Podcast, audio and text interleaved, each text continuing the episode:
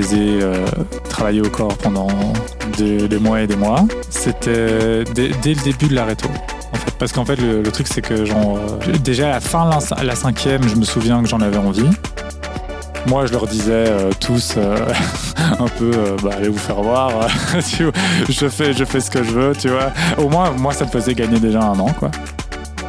On avait, ouais, fait un pari que j'avais 15 ans pour jouer à Rockwater ou dans un autre grand festival. Euh, et que si je et que si je jouais, je pense que je lui devais genre 50 balles, mais après lui maintenant il dit 200. J'ai fait ma release party dans mon salon en, Insta Live pour le projet Stras. J'ai euh, l'ambition. Salut et bienvenue sur Donne le rythme. Je suis Timothée Rémy et mon job c'est d'accompagner celles et ceux qui veulent lancer leur activité. Mais ici je veux aussi aller un peu plus loin et inspirer quiconque qui veut en savoir plus sur le monde entrepreneurial. Alors j'ai décidé de lancer ce podcast pour interviewer des entrepreneuses et entrepreneurs de tous horizons. Je vais tenter de décortiquer leur trajectoire, de revenir sur leurs réussites, mais évidemment aussi sur leurs défis. Et surtout de comprendre concrètement comment ils ont lancé leur activité. Alors bonne écoute alors, petite interlude avant le lancement de ce tout premier épisode. Cet épisode, je l'ai enregistré en mai 2023 avec euh, Sami Strazimiri, aussi appelé Straz, donc son, nom de scène. Straz, c'est un musicien, mais c'est surtout pour moi euh, un ami de toujours. J'ai laissé euh, la majorité de l'interview. Il n'y a que peu de montage pour enlever l'un ou l'autre cafouillage.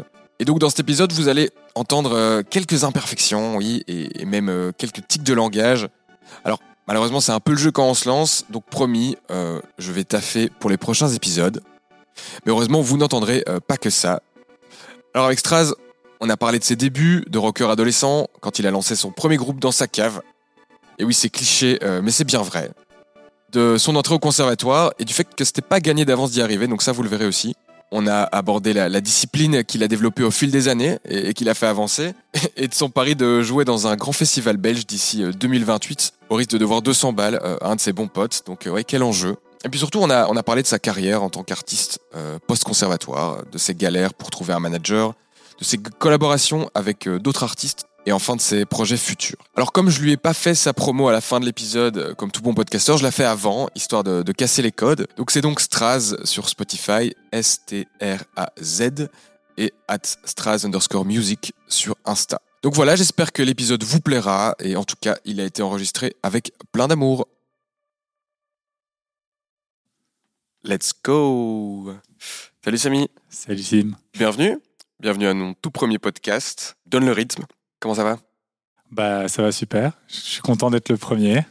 Bah ouais. Euh, mais donc pour les futurs auditeurs et auditrices, euh, Donne le rythme est un podcast que- dans lequel je vais interviewer toute une série euh, d'entrepreneurs ou entrepreneuses de tout type d'horizons, comme des, euh, des artistes comme Samy, des comédiens j'espère, pourquoi pas des plombiers, personnes qui ont lancé des boîtes plus tech, enfin donc des, des parcours en tout genre. Et aujourd'hui du coup je l'ai joué un peu facile. J'ai invité un ami, Samy, Samy Strazimiri que je connais depuis que j'ai 12 ans.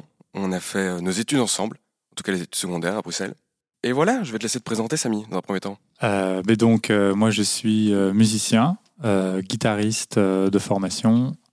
Euh, je suis aussi euh, compositeur et euh, du coup producteur de musique électronique. Mhm. Je partage mon, mon activité entre euh, l'enseignement de la guitare classique à mi-temps en académie et le reste du temps, je travaille euh, soit pour mon propre projet euh, de musique électronique Straz, qui est un projet solo, et je, je travaille aussi pour d'autres projets musicaux. Euh, je suis producteur et musicien pour le projet Una et euh, musicien pour le projet de l'Obey, entre autres. Tout un programme. Ouais. Bah, c'est cool parce que du coup, euh, moi je te suis depuis maintenant 18 ans. Donc j'ai vu euh, tout le parcours, tous, les, tous les tests, euh, les groupes, puis la partie solo, maintenant la Mhm. partie euh, compositeur. Et euh, bah, comme l'objectif de ce podcast aussi, c'est euh, d'inspirer les gens, euh, d'expliquer les parcours complètement différents. J'aimerais qu'on recommence un petit peu euh, au début, le début de la musique pour toi. Dans mes souvenirs, euh, c'était en secondaire, c'est là que tu t'es mis à la guitare. Exact. Et euh, bah, raconte-nous un petit peu, quand est-ce que ça a commencé? Comment? Alors, euh, j'ai commencé euh, la guitare classique à l'académie quand j'avais 13 ans, donc euh, au début de la deuxième secondaire, Euh, ce qui est assez tard au final. Euh, pour euh, les personnes qui font des études de musique euh, par la suite. En fait, en gros, j'avais des cousines qui avaient déjà commencé toutes les deux la guitare et en fait, on voulait créer une espèce de, de groupe en famille. On, voulait, on voulait faire d'abord des covers, genre de- des Red Hot. Et du coup, en fait, à la base, moi, je voulais faire de la basse parce qu'en fait, j'étais surtout fan de Flea, de Flea Ok. des, des Red.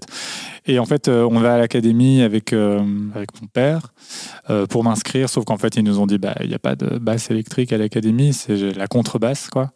Mais donc, c'est vraiment un autre délire. Et du coup, bon, on repart un peu bredouille, et puis finalement, mes parents me disent, mais c'est pas grave, commence la guitare, peut-être que t'aimeras aussi. Et au début, je râle un peu. et puis finalement, finalement, je me suis dit, ok, ok, je vais faire la, je vais faire la guitare. Et euh, bon, en vrai, au bout de quelques semaines, j'avais vraiment eu un- une accroche euh, assez, euh, assez dingue. Je me souviens, je me souviens que j'avais été très très vite hyper, euh, hyper emballé. Genre, ça, ça arrivait vraiment très très tôt. Donc ça, ça a été, j'ai quand même eu un déclic assez vite. Après, quand tu as 13 ans, Ouais. ça veut pas forcément dire grand, grand chose, mais c'était déjà ça. Tu faisais du basket aussi, non Euh, pas encore à ce moment-là. Non, à ce moment-là, je faisais toujours du judo et de la natation. J'ai fait du basket un peu plus tard, un peu plus tard en secondaire, mais ça, ça n'a rien donné. Euh, mais du coup, ouais, en fait, du coup, voilà, j'ai fait 5 ans du coup d'académie pendant ce qui restait, ben, en fait, euh, des secondaires. Mhm. Euh, mais vu que j'étais quand même assez euh, mordu, j'ai assez vite fait aussi de la guitare électrique. Ça, pour le coup, en autodidacte, hein, dans le sens où voilà, j'utilisais la formation quand, quand même que j'avais en classique Mhm. pour, pour savoir faire les choses qui sont en commun. Mais en plus de ça, j'apprenais tout seul avec des tablatures, ben, un peu comme tout le monde à ce moment-là. Et puis voilà, puis après, il y a eu. euh, puis après ça, il fallait faire le choix de euh, soit de faire des études dans la musique, Ouais. soit euh, finalement aller à l'université. Et Attends, pas trop vite, Samy. ouais, pas trop vite, Euh, pas trop vite. Mais donc, du coup, cette période-là, dans mes souvenirs, tu avais déjà lancé un premier groupe, euh, les Weed Killers, ou alors je me Ouais. plante complètement dans la timeline.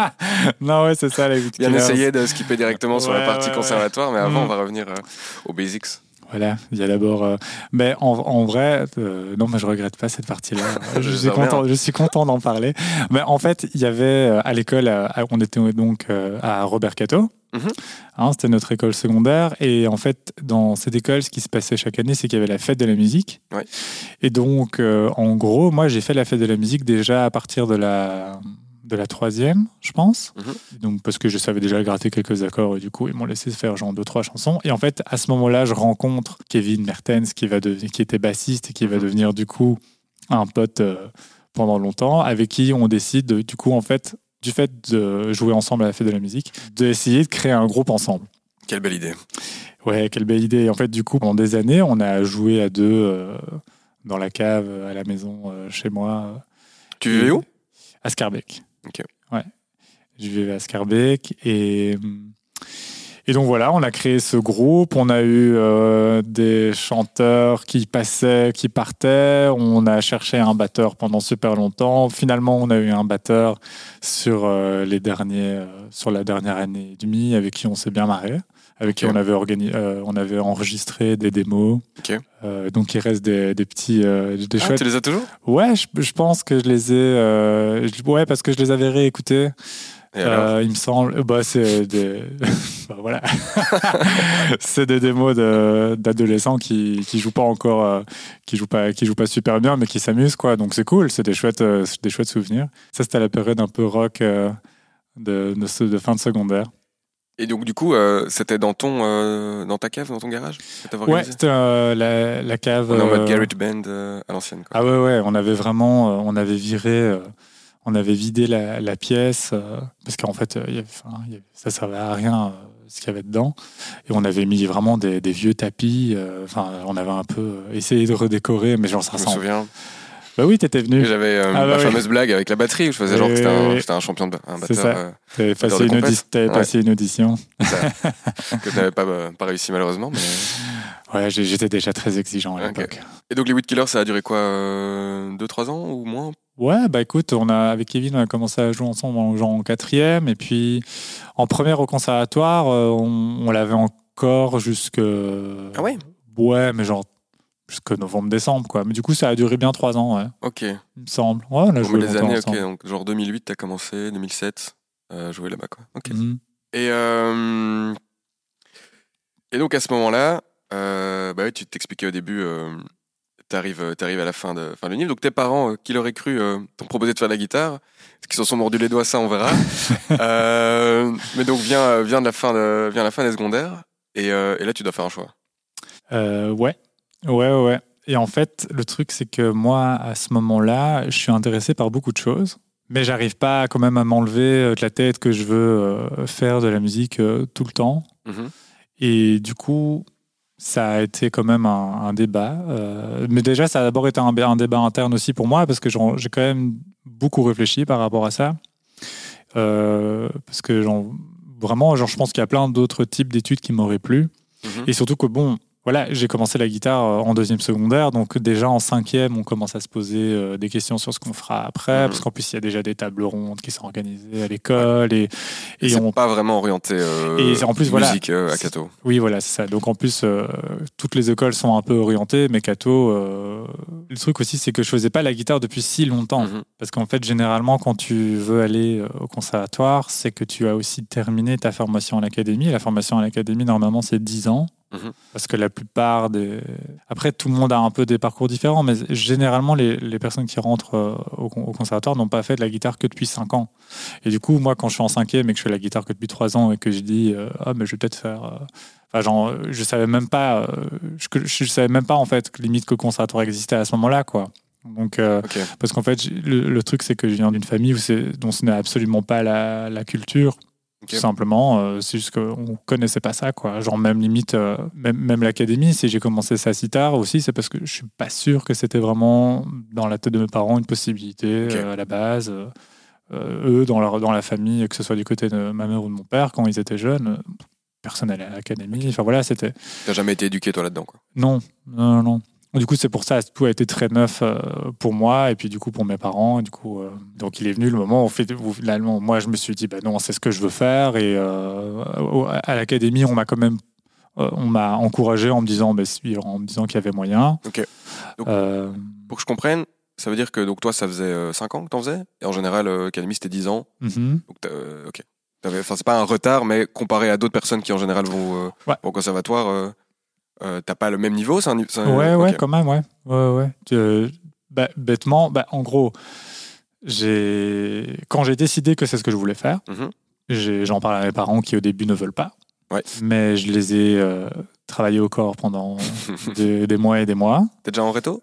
C'était dès, dès le début de la réto, Ok. en fait. Parce qu'en fait, le, le truc, c'est que genre, euh, déjà à la fin de la, la cinquième, je me souviens que j'en avais envie Mhm.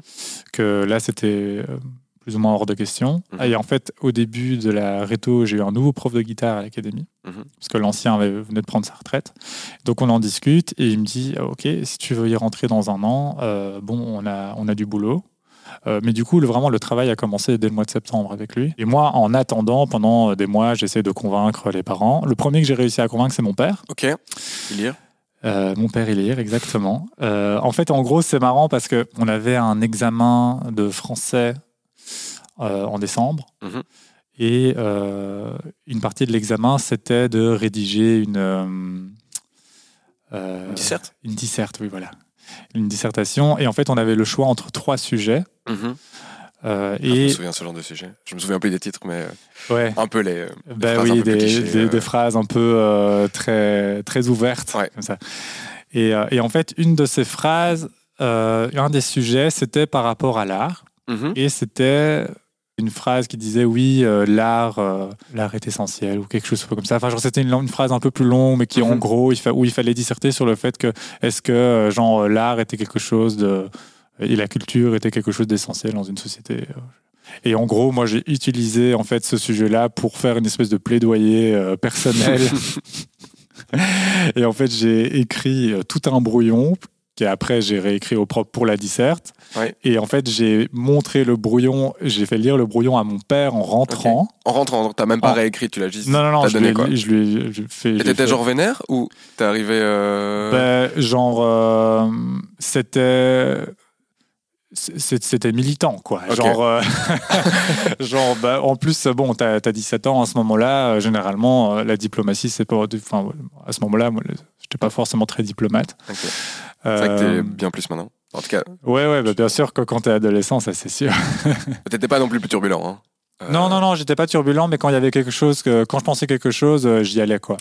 Et du coup, je me souviens que je m'étais bien donné là dans ce dans, dans cette disserte. Et en fait, il l'a lu Mhm. et euh, il l'a il l'a lu en entier. Et la première réaction qu'il a, c'est bon, je vais en parler avec ta mère. Ok, nice. Ouais. Donc t'as ouvert une brèche. Et là, en fait, j'ai ouvert une brèche et de là, ça, ça. Après, voilà, il, il est resté encore euh, quelques mois euh, après pendant l'année. Il fallait continuer de les convaincre, mais Mhm. finalement, finalement, ça a été. Et en fait, il y a eu un dernier point aussi, c'est qu'en gros, il voulait quand même avoir une espèce d'assurance que. Parce que eux aussi, ils avaient un peu, ils avaient un peu peur que voilà, vu que je commençais ça, euh, ils savaient pas si j'avais le niveau, ils savaient pas les débouchés de ce genre d'études.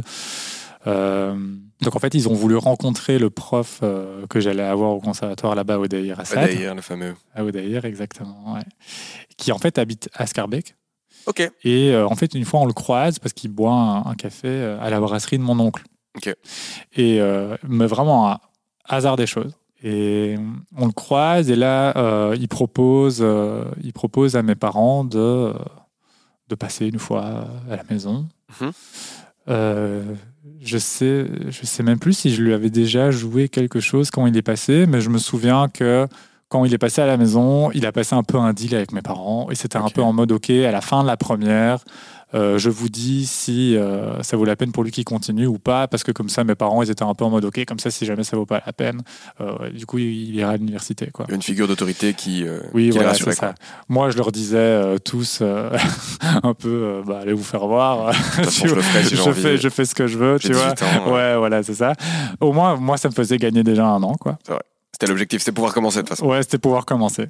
Et juste pour, euh, pour revenir du coup sur le choix, donc euh, Ilir, donc euh, ton père euh, confond ta mère, Mhm, il passe un pacte avec Odaïr, mhm. ton, ton producteur, mais il voulait que tu fasses quoi à la base? Tes parents, ils avaient des idées ou ils, ils étaient dans un mode, euh, voilà, on aimerait que tu fasses ce genre d'études ou juste pas la guitare, mais autre chose? Ben non, ils étaient ouverts un peu à tout parce que vraiment, moi, à ce moment-là, j'étais tenté par, euh, par médecine, par Sciences Po, par. euh, j'étais tenté vraiment par plein de choses. Ok. Genre. euh, et en fait, eux, du coup, ils étaient un peu en mode. On a un fils qui est tenté par plein de trucs parce que parfois, c'est un peu l'inverse. quoi. Parfois, c'est les gens, ils savent pas trop quoi choisir et tout. Et, Ouais. et eux, ils, ont, ils sont un peu en mode Ah, il y a, y y tout qui le con, l'in- il il y a- choisit la il y musique. a- ouais, c'est quoi. ça, il y a tout qui l'intéresse et il prend le, le chemin où il va finir pauvre, tu vois. Mais euh, donc euh, non, je pense que peu importe les autres études que j'aurais choisies, ils auraient été, euh, ils auraient été à fond parce que c'était toutes des choses sur lesquelles ils, enfin où ils savaient sur quoi ça débouchait quoi. Ici, par exemple, c'est vrai que le, le fait de se dire que qu'en sortant du conservatoire, on a quand même, euh, on est quand même enseignant. Mhm. On sort avec un master, on est enseignant, on est, on est donc en fait, si on trouve des heures en académie, euh, ce qui est mon cas par exemple à mi-temps, ben, on a quand même une sécurité Ouais. euh, financière que beaucoup d'artistes qui au final parfois ont fait d'autres études mais qui se lancent à 100% en tant qu'artiste n'ont pas. Donc euh, au final, c'était pour être sûr. En fait, le truc c'est que pour moi le, le conservatoire, parce que j'ai fait conservatoire classique, alors qu'en vrai, avant de rentrer au conservatoire, j'écoutais genre jamais de musique classique. Pour moi, c'était juste l'assurance Mhm. d'être musicien professionnel Ouais. et que ce soit mon activité de tous les jours. D'accord. Euh, après, voilà, il a fait. J'ai fait conservatoire parce que c'était mon seul, mon seul chemin possible pour arriver à ça. Ok. Parce qu'en vrai, ça aurait pu. Si j'avais fait du jazz, j'aurais fait conservatoire jazz. Mhm. S'il y avait des conservatoires pop ou de musique électronique, peut-être que je serais allé vers ça à ce Ok. moment-là. Mais moi, j'avais mon bagage de guitare classique. Le seul moyen pour moi d'être musicien professionnel après, c'était de prendre ce, ce chemin-là. Et donc là, on est du coup en été 2010, on va arriver en septembre 2010 qui va être la, la rentrée au conservatoire. Mhm. Est-ce que c'était cet été-là où tu as été à, à Werther, au Quarter, et que tu as fait le, le pacte avec euh, notre pote Edwin, ou c'est un peu plus tard? Dans mes souvenirs, c'est soit 2010, C'est peut-être soit à- 9 ou soit 11. C'est peut-être l'été, suivant. Ok. Bah écoute, vas-y, fais un, fast forward juste pour ce. Je peux pas. On en a abordé, on l'a abordé du coup. Ouais. Euh, donc on, donc, se- en se gros, ce un an après ouais, euh, la première année de conservatoire, t'es euh, à Rock Werther en festival. Ouais, à ce moment-là, on allait à Rockwerter quand même presque tous les ans, là, pendant Mhm. 4-5 ans. Et euh, euh, je me souviens que euh, avec Edwin, on avait ouais, fait un pari Mhm. que j'avais 15 ans pour jouer à Rockwerter ou dans un autre grand festival. Euh, et que si je et que si je jouais, je pense que je lui devais genre 50 balles, mais après Ouais. lui maintenant il dit 200. Ouais, il dit 200 aussi, je l'ai demandé récemment, mais pour moi, euh, la jeunesse, c'est 50 balles. Oui, ben, je pense que ça, parce que je pense qu'à l'époque, pour nous, 200, c'était tellement blindé. Ouais, On avait 18 ans. Euh, et 50, c'était déjà beaucoup aussi. Mais euh, peut-être que, ouais, que maintenant, 200 avec balles, l'inflation, voilà, avec ouais, l'inflation, disons que maintenant c'est 200. Euh, et que du coup, Ok. ouais, et que si jamais, non, si jamais je n'y joue pas, Tu lui dois 200 je balles. lui dois 200 balles. Donc en gros, c'est vraiment la double peine, quoi. Alors que si j'y joue, c'est lui qui me doit 200 balles, ce qui n'a aucun sens parce que si j'y joue, j'aurai un cachet. Ouais. tu vois. Donc, C'est le soutien, quoi. ouais, c'est ça. Ok. Et euh, du coup, on était, bon, disons 2000, euh, 2011, plus 15 ans, donc euh, 2026, Ouais. pour, euh, Et pour d'une, jouer. et d'une m'a dit qu'il me laissait genre un an ou deux de plus à cause du Covid. Sympa. C'est sympa de sa part. Mais euh, on sait jamais, hein. j'ai encore, j'ai encore un peu Mais, de temps. euh, clairement, surtout que c'est Werther ou autre gros festival. Ouais, il a dit que si je faisais, euh, que si je faisais Dour ou, ou quelque Bah chose ouais. d'autre, c'était, il m'a dit qu'il il me, le- il me le laissait. On Ça- en reparlera, mais c'est l'objectif, hein, Dour, Dour 2024. Ce serait cool, ouais. Ouais. Ce serait cool. Ok, bon, la petite parenthèse fermée, mais, mais chouette Paris. Euh, bravo Edwin d'avoir eu cette belle idée. Ouais. Euh, ok, donc euh, on est en 2010, en septembre. Tu commences le conservatoire.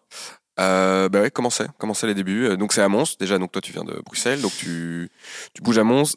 Est-ce que tu as vécu directement là-bas? J'ai directement, ouais, j'ai directement eu un cote là-bas. Euh, euh, ouais, j'ai directement vécu là-bas parce que les trajets Mons-Bruxelles, c'est quand même euh, une heure. euh, En fait, on avait cours assez tôt le matin. En première, il y avait quand même au final pas mal de cours et généralement vers euh, 8h30, 9h. Euh, et puis, il y avait un côté aussi où il fallait beaucoup s'entraîner. Mhm. Et le truc, c'est que du coup, si tu perdais déjà tous les jours du temps dans des trajets de train, euh, tu devais à chaque fois attendre de rentrer chez toi pour t'entraîner. Parce qu'en fait, au conservatoire, le truc, c'est, enfin, en tout cas à Mons, quand tu n'habites pas à Mons et que tu veux t'entraîner, tu dois avoir un local euh, du conservatoire. Sauf Mhm. que de manière générale, il n'y a pas de local de libre. Ok. Euh, et vu que la, la majorité de ta journée, c'est de pratiquer ton instrument, Mhm. c'était assez important que je que j'y vive. Euh, en tout Ça, cas, c'était le- c'est comme ça qu'en tout cas que, que je- qu'on avait abordé euh, abordé les choses quoi. Ok, donc ça a été discuté avec tes parents. euh, ouais, c'est ça. Et donc euh, au niveau budget, on essaie de trouver quelque chose et voilà. Et, euh, et ouais, les parents. Bon, ce qui est cool, c'est que mes parents, une fois qu'ils ont accepté, après ils ont accepté all the way quoi. Tu vois, genre, Ouais, c'était bah, pas. cool. Oui, oui, parce que c'était en mode OK, maintenant qu'on a accepté, mais du coup, maintenant, on va faire en sorte que ça marche pour lui, quoi.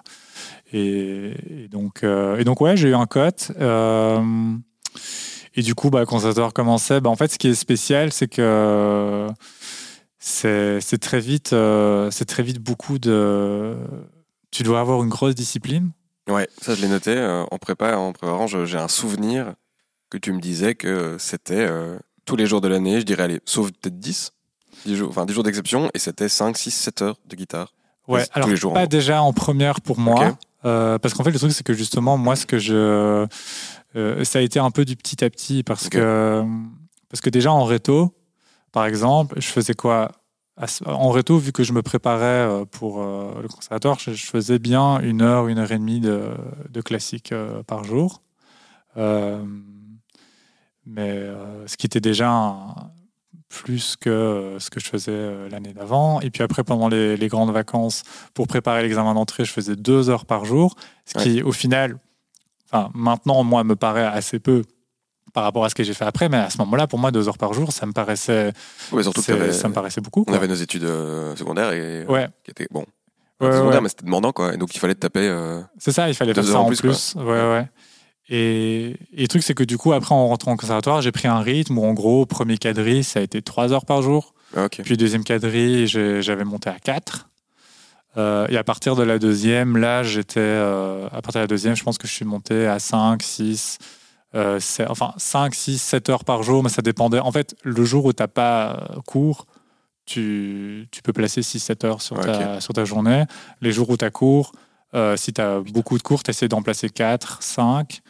euh, mais sachant que tu as aussi des, des répètes, des travaux à remettre dans d'autres cours. Mais ouais, en fait, ça demande beaucoup d'organisation. Ouais, et de discipline en mode, voilà, même si tu n'as pas cours ce jour-là, ben, tu te lèves pour être, euh, pour être sur ta guitare à 9h. tu joues pendant 3 heures, tu prends une pause, tu rejoues 3 heures. Et enfin, voilà. C'est, c'est, Et le truc, c'est que faire ça à 18 ans, quand, euh, quand tu vois tous les autres aller Ouais, à ouais. l'unif et faire la teuf Ouais, à, c'est à un mort, autre style bon, de vie, quoi. c'est pas c'est pas qu'on faisait pas la teuf Euh, on, on- on s'amusait aussi mais c'était clairement une hygiène enfin tu dois clairement avoir une hygiène de vie très très vite Euh, sinon tu bah, sinon ça sert à rien en fait Bah ouais. Sinon sinon ça a pas sinon ça a pas de sens euh, parce que et, et ça au final c'est vraiment le truc que le conservatoire m'a appris c'est cette discipline et cette euh, Rigueur. cette rigueur euh, de, de musicien Et, euh, et comment était la relation avec, avec ton prof, ton fameux Odair, du coup? Euh, bah, c'était très bien, euh, c'était très bien jusqu'à ce que je me fasse voler une guitare euh, qu'il m'avait prêtée. Ah oui. Ouais. Tu veux bien raconter l'histoire? Pourquoi pas, ouais. Succinctement. Mais non, mais en fait, en gros, la, ma relation avec lui, c'était super parce que c'est vraiment. euh, donc, en fait, Odair Assad, c'est vraiment un, un guitariste euh, immense euh, de, guitare, de guitare classique.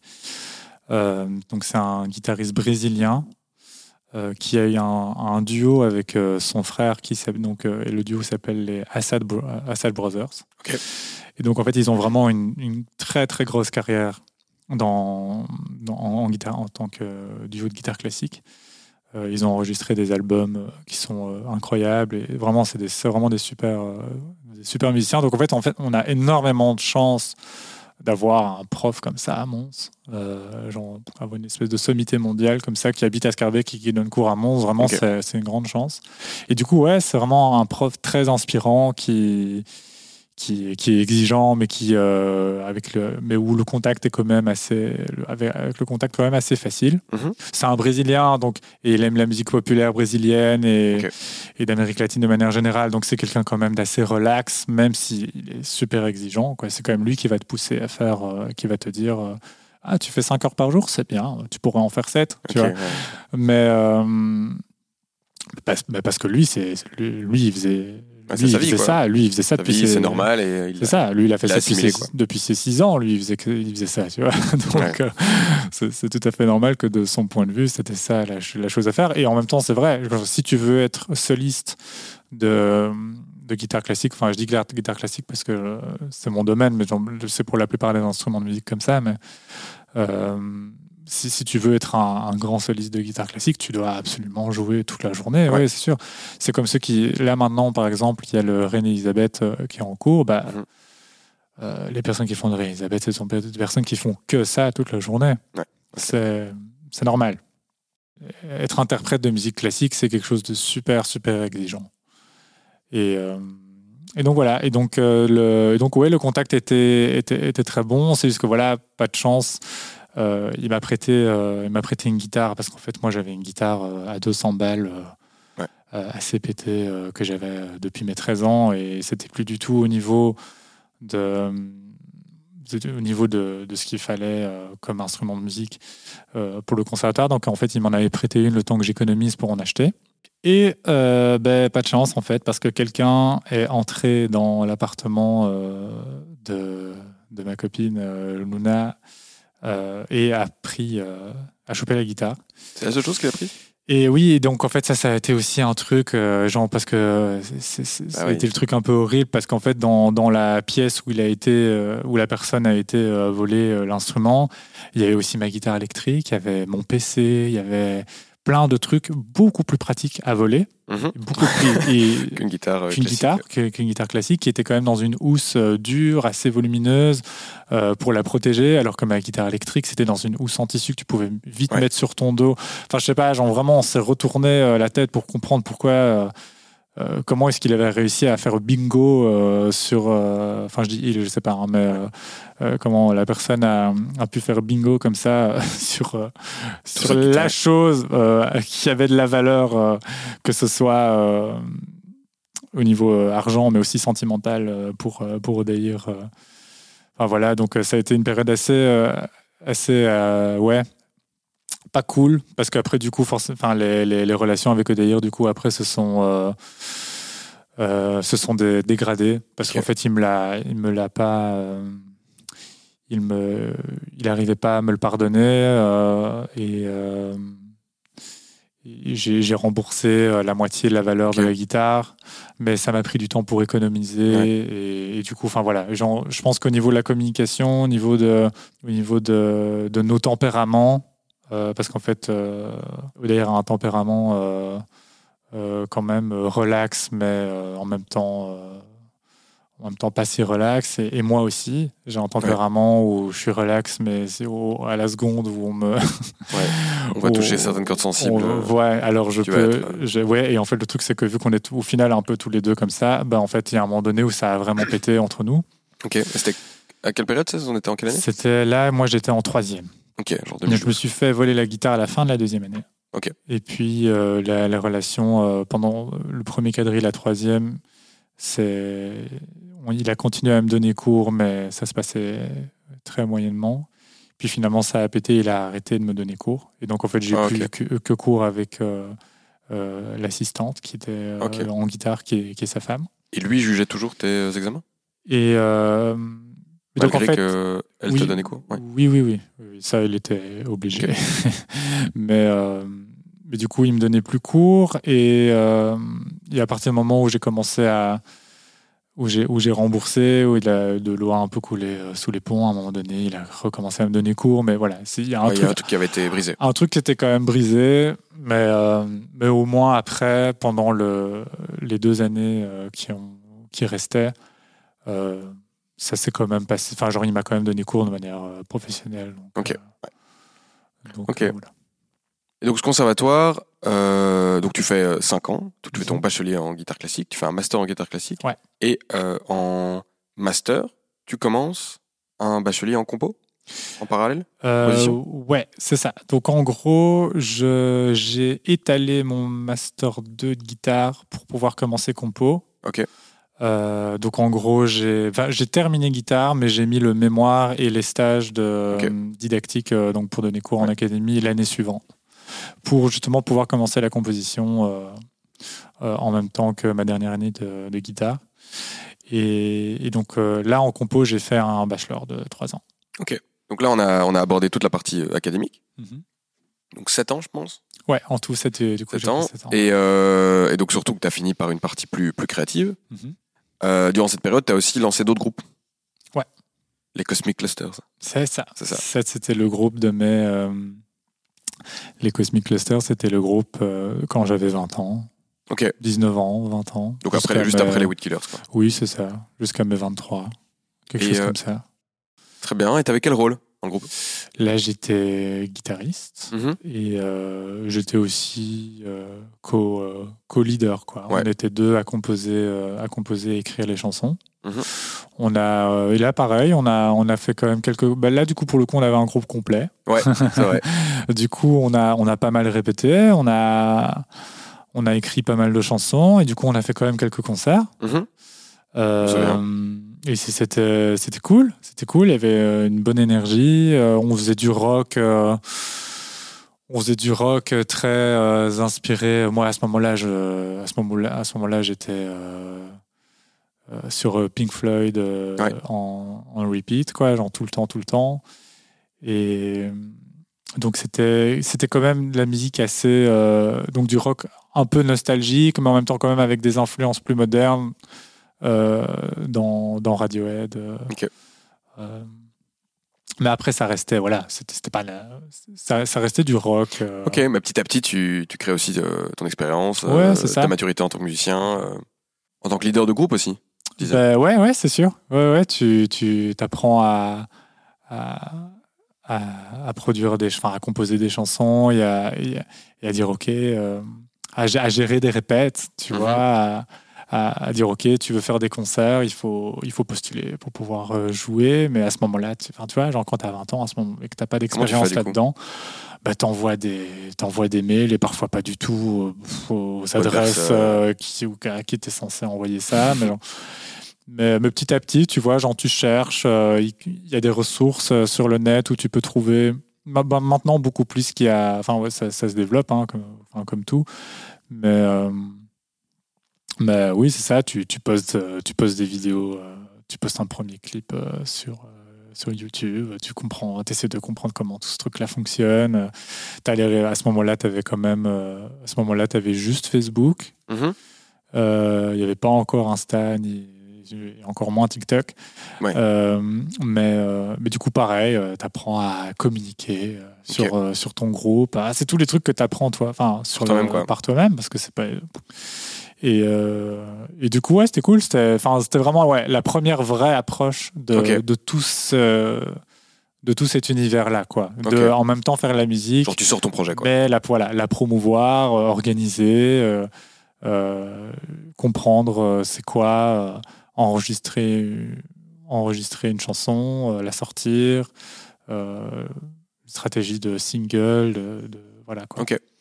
Ouais, donc t'as intérêt de façon à apprendre vu que, c'est- vu que tu veux en faire ta carrière. euh, Bah oui, oui, c'est ça. Mais, euh, mais c'est vrai que je sais pas trop comment ça se passe euh, maintenant, mais en tout cas, c'est pas au conservatoire qu'on va t'apprendre ça. Non.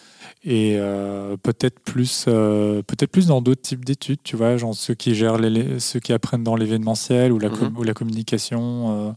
Je sais que par exemple, dans le milieu de la musique à Bruxelles, dans les dans les groupes, il y a beaucoup de musiciens qui viennent de l'IEX, par exemple. Ok.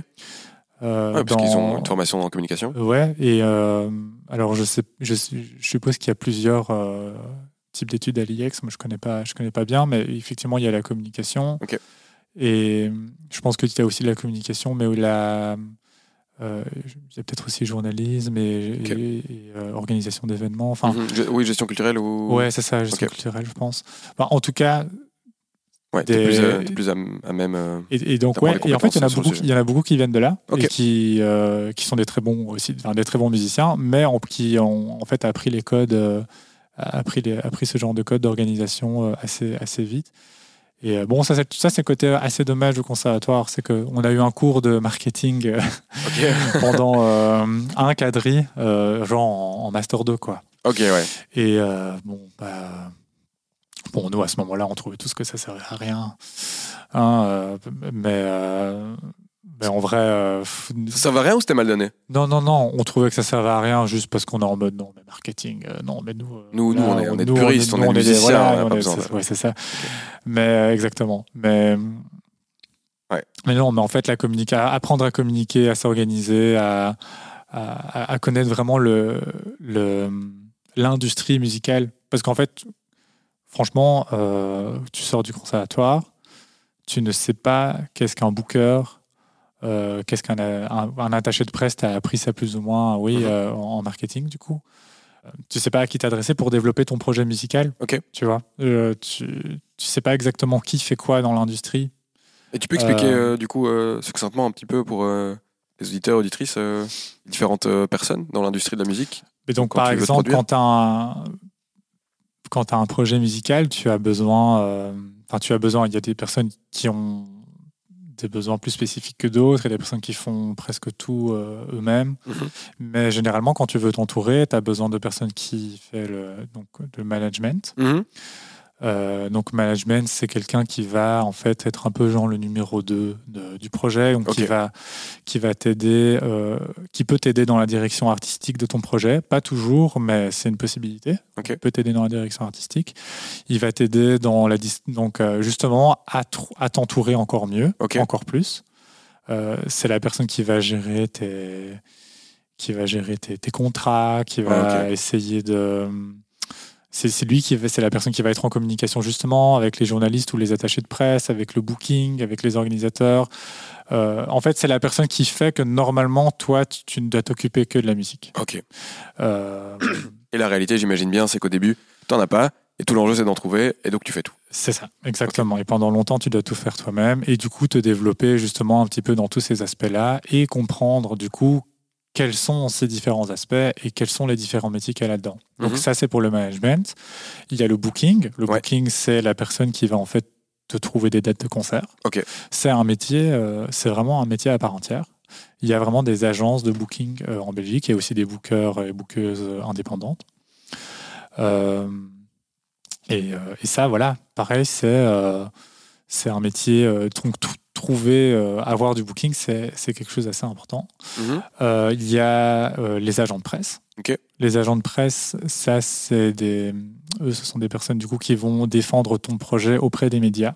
Mhm. Donc, par exemple, imagine tu sors un single et tu voudrais avoir des, des, des interviews euh, ou alors des, des passages radio. Tu, voudrais que tu veux que ton single passe en radio, euh, soit sur la playlist typique ou euh, Vivacité. Tu veux. tu veux avoir des petits des, des reviews dans, donc, euh, dans, dans, dans des blogs. donc en fait, ça, c'est tout cet aspect-là, ce sont les- ce sont les attachés de presse qui s'en Ok. occupent. Donc le rêve, évidemment, en tant qu'artiste, c'est d'avoir les trois. Manager, booking et Exactement. ok, booker, Genre, une fois que tu as ces trois-là, c'est que tu es déjà euh, Établi, en fait. entouré. Tu es déjà entouré, en, euh, entouré, mais tu restes un, un artiste indépendant. Parce que tu peux, il y a, il y a encore la phase, euh, la phase suivante qui est le label. Ouais, ok. Et Donc plutôt, lab- tu trouves un label.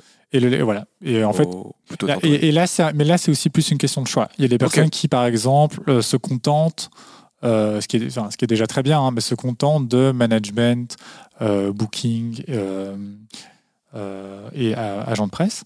Euh, ou alors aussi, il y a aussi, euh, il y a- enfin, il y a encore d'autres métiers, hein, mais genre, euh, là, j'ai fait vraiment les, les plus, euh, oui, les, plus, bien. les plus clairs.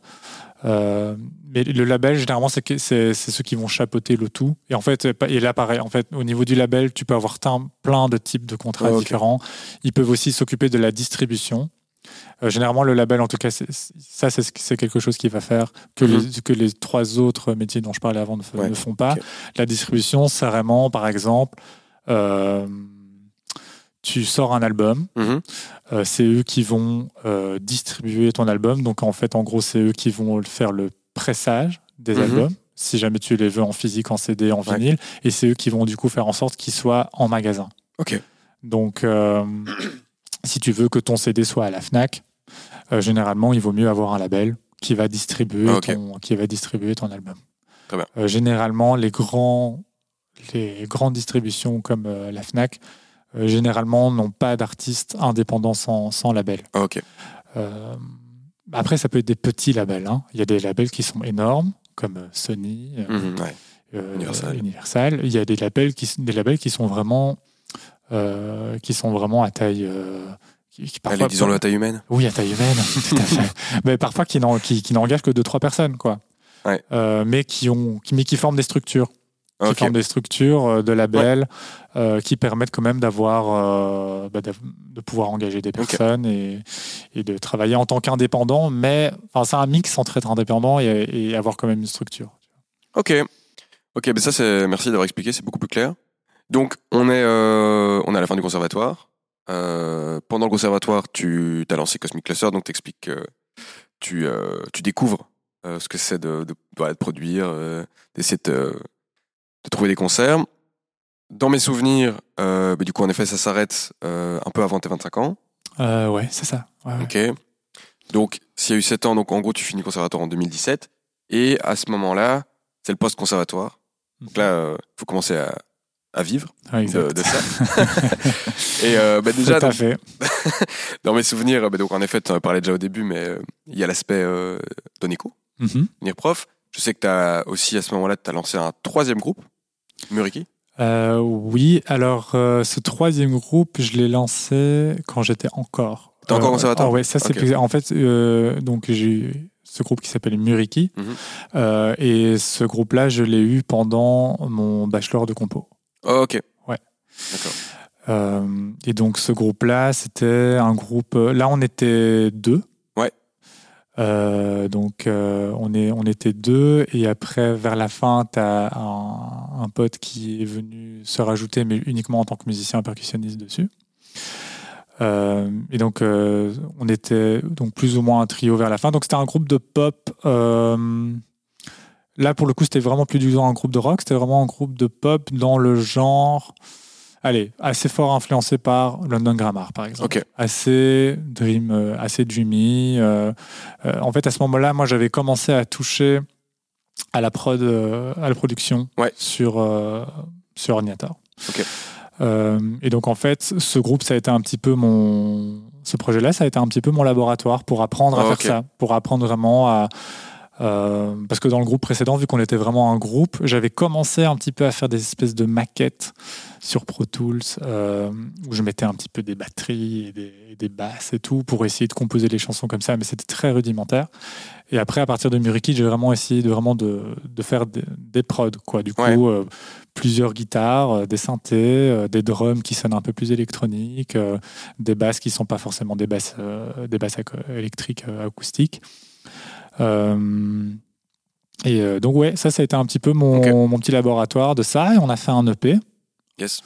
On a fait un EP, pareil. On a fait aussi pas mal de concerts. C'était assez chouette.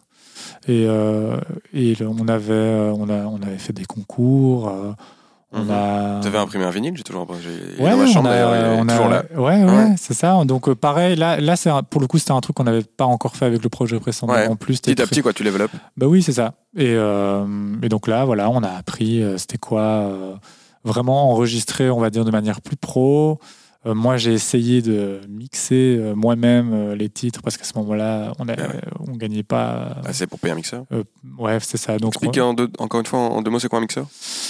Euh, donc euh, le mixage d'un titre, c'est vraiment euh, c'est faire en sorte que tous les donc en fait la- l'étape d'avant pour, pour, mieux expliquer. Donc en fait tu composes un titre, tu le produis. Donc quand tu le produis ça veut dire quoi? Que tu que tu composes vraiment Mhm. sur l'ordinateur. Donc tu vas enregistrer bah, comme je disais juste avant des guitares, des voix, tu vas mettre des effets, tu vas structurer toute ta chanson, tu vas avoir tout plein d'instruments comme ça qui se superposent. Mais tout mis ensemble, si les sons ne sont pas traités individuellement, euh, ça va pas du tout sonner comme, comme, comme quand on entend les, les musiques à la radio. Ok. On a besoin d'une personne qui va en fait nettoyer, on va, en gros, euh, le son. Euh, faire en sorte que euh, la guitare ne prenne pas trop de place euh, et du coup alors on va jouer avec les niveaux on va jouer avec le gauche droite euh, on va dire ok cette note cet instrument là il y a trop de graves donc on va enlever un petit peu des graves dans cet instrument comme ça on entendra mieux la basse. Donc on Donc, nettoie, quoi. donc voilà on nettoie on fait on refait tous les niveaux pour que tout sonne bien clair Euh, Donc et, ça, donc, tu l'as fait toi-même. et donc ça je l'ai fait moi-même mais je n'avais vraiment pas- bon.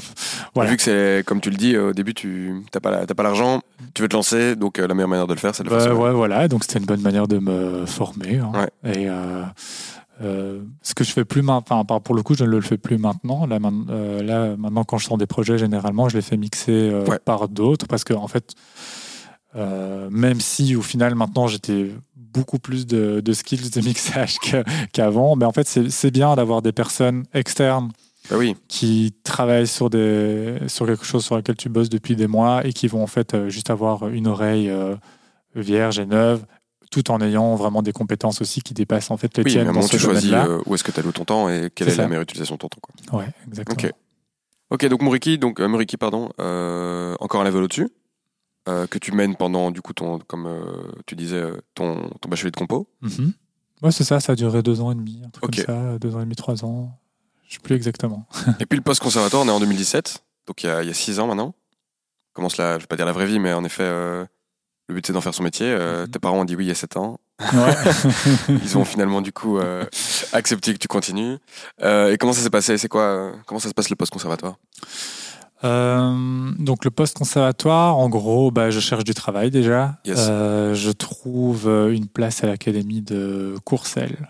Ok. Courcelles en dehors de Bruxelles. en si jamais de- un jour j'ai des auditeurs Ouais, internationaux, c'est complètement genre. près de, près de Charleroi. Ok, quelle très belle ville. Et, et donc en fait, je, je commence à donner cours là. Je donne aussi et je trouve aussi du travail en secondaire Ouais. à Saint-Louis, Mhm. euh, à Bruxelles. Là. Euh, et, euh, et donc en fait, je, je, commence à travailler, à travailler là-dedans, du coup dans l'enseignement. Donc en fait, je découvre vraiment l'enseignement euh, cette année-là. Euh, ben, ça se passe, euh, ça se passe assez bien. Euh, et en parallèle de ça, en fait, du coup, vu que je termine le bachelor en compo, à ce moment-là, je composais énormément de musique contemporaine. Mhm. Euh, surtout vers, euh, ouais, vers la fin de mon bachelor, je composais vraiment énormément. Euh, J'ai encore continué euh, un peu par la suite, mais de moins en moins parce que je me tourne quand même de plus en plus. En fait, quand Muriki se termine et que bon, ben voilà, que j'ai eu un peu toute cette expérience du conservatoire, de Mhm. mes groupes des groupes musicaux, différents différents projets. Là, je me dis ok, c'est peut-être le moment de me lancer en solo. Ah, Et, euh, et c'est là que du coup, je décide, euh, je décide vraiment, en fait, à la sortie du conservatoire, de lancer mon projet solo Straz. du coup, Sami Strazimiri. Ouais. Straz étant le surnom euh, finalement qu'on a toujours utilisé, j'ai l'impression. Ouais. Je sais pas quand il est arrivé, mais j'imagine. euh, Bah, en secondaire, En secondaire, quoi, euh, Straz. pendant les secondaires, ouais. Donc on te remercie tous d'avoir euh, ce surnom, évidemment. Ouais, ok, donc le projet Straz est lancé. Ah, Et- décide- tu décides de lancer le projet Oui, c'est ça. Et en fait, le truc, c'est un peu le moment du coup où je décide de vraiment euh, composer sur. euh, là, à ce moment-là, j'étais passé sur Live Ableton au niveau du programme euh, Mhm. du DAW sur laptop.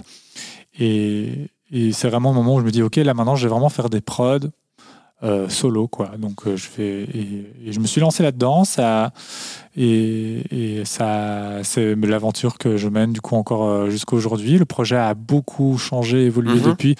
Parce qu'en fait, ce qui était assez particulier quand j'ai commencé ce projet, c'est qu'en fait, je viens d'abord de, bah, du- bon, déjà du conservatoire classique, Ouais. de la compo contemporaine. J'ai eu un groupe de rock, j'ai eu un groupe de pop, et puis je me lance en prod.